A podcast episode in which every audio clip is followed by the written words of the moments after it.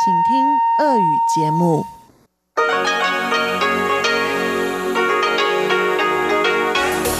В эфире Международное радио Тайваня. Здравствуйте, дорогие друзья! Вы слушаете Международное радио Тайваня в студии у микрофона Чечена Кулар. Сегодня 29 ноября, пятница. Это значит, что в ближайшее время для вас в эфире МРТ прозвучат выпуск главных новостей этого дня, передачи «Азия в современном мире» с Андреем Солодовым, экскурсия на Формозу с Марией Ли и передача «Ностальгия» с Лилией У. Оставайтесь с нами на волнах МРТ. А сейчас к главным новостям 29 ноября. Законопроект о противодействии иностранному вмешательству был отправлен 29 ноября на второе чтение члены фракции правящей демократической прогрессивной партии прибыли в здание парламента рано утром, чтобы не допустить бойкота чтения законопроекта со стороны оппозиционной партии Гаминдан. Оппозиционные депутаты, в свою очередь, предложат в следующую пятницу законопроект о противодействии поглощению Китайской республики. Председатель парламентской фракции Гаминдан Цзэн Минзун сказал, что президент Китайской республики Цай Инвэнь должна поддержать их законопроект. Так как законопроект о противодействии иностранному вмешательству был предложен ДПП для манипуляции на предстоящих выборах, Гаминдан не собирается подписываться под ним и не будет плясать под их дудку. Поэтому мы не будем присутствовать на чтении. А законопроект о противодействии поглощению Китайской Республики призван защитить Китайскую Республику. Мы обращаемся к президенту Цай Инвэнь и считаем, что она должна поддержать наш законопроект.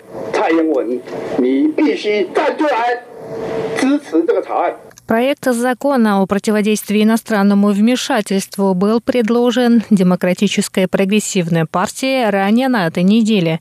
Законопроект запрещает местным политическим силам принимать пожертвования, которые могут повлиять на результаты выборов, а также устраивать референдумы, финансируемые людьми, связанными с вражескими силами.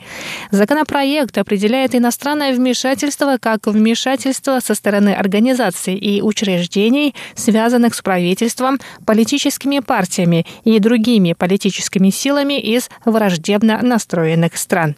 В случае принятия этого закона его нарушителей ожидает тюремное заключение на срок до пяти лет и штраф в размере до 5 миллионов новых тайваньских долларов. Кроме того, тех, кто нарушает общественный порядок и препятствует законным собраниям и демонстрациям, ожидает наказание от 1 до 7 лет тюрьмы и штрафы в размере до 5 миллионов новых тайваньских долларов.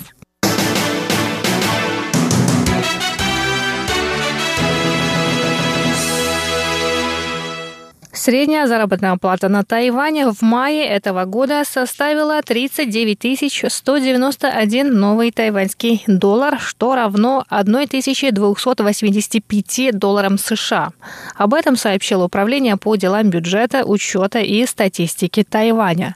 Число работников, получающих меньше 30 тысяч новых тайваньских долларов, то есть менее 1 тысячи долларов США в месяц, снизилось до 2,9 миллиона миллиона человек, а число людей, зарабатывающих больше 50 тысяч новых тайваньских долларов, выросло до 1,8 миллиона человек. В мае не были трудоустроены 437 тысяч человек. 72% безработных сказали, что их не устраивает зарплата, которую предлагают работодатели, а 11% недовольны местоположением потенциальной работы. Сообщается, что число недовольных размером зарплаты выросло выросла по сравнению с прошлым годом. Это говорит о несоответствии зарплат, предлагаемых работодателями, с ожиданиями соискателей. К примеру, среднестатистический менеджер по продажам в ритейле надеется получать 29 184 новых тайваньских доллара в месяц, тогда как работодатели готовы платить лишь 27 271 новый тайваньский доллар.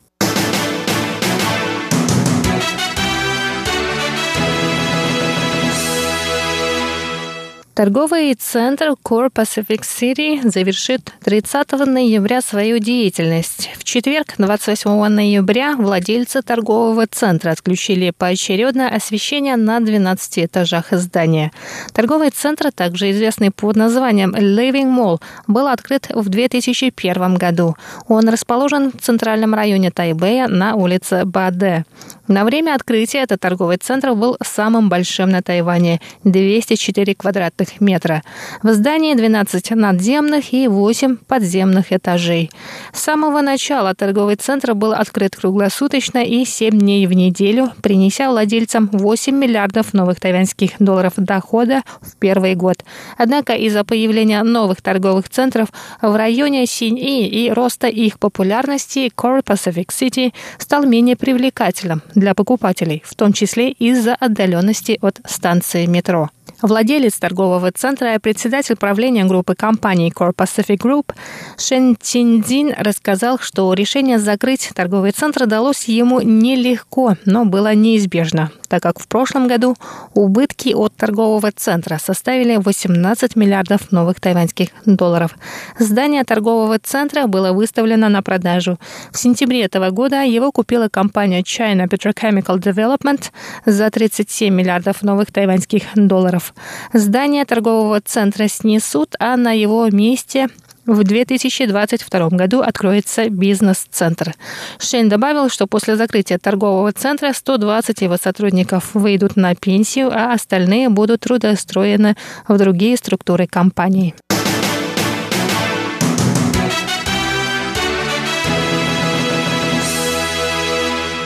Роботы-пылесосы, работающие в закрытых помещениях, повышают уровень вредных частиц пыли в 6 раз. Об этом стало известно по результатам исследования, опубликованного 28 ноября. Однако исследователи сообщают, что роботы-пылесосы менее вредны по сравнению с обычными пылесосами.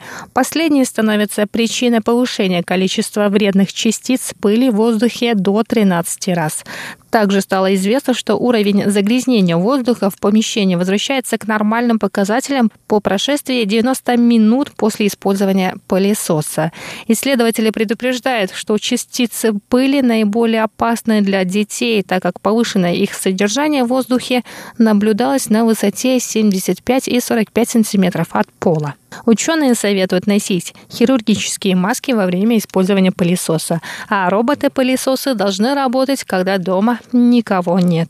И на этом выпуск новостей подходит к концу.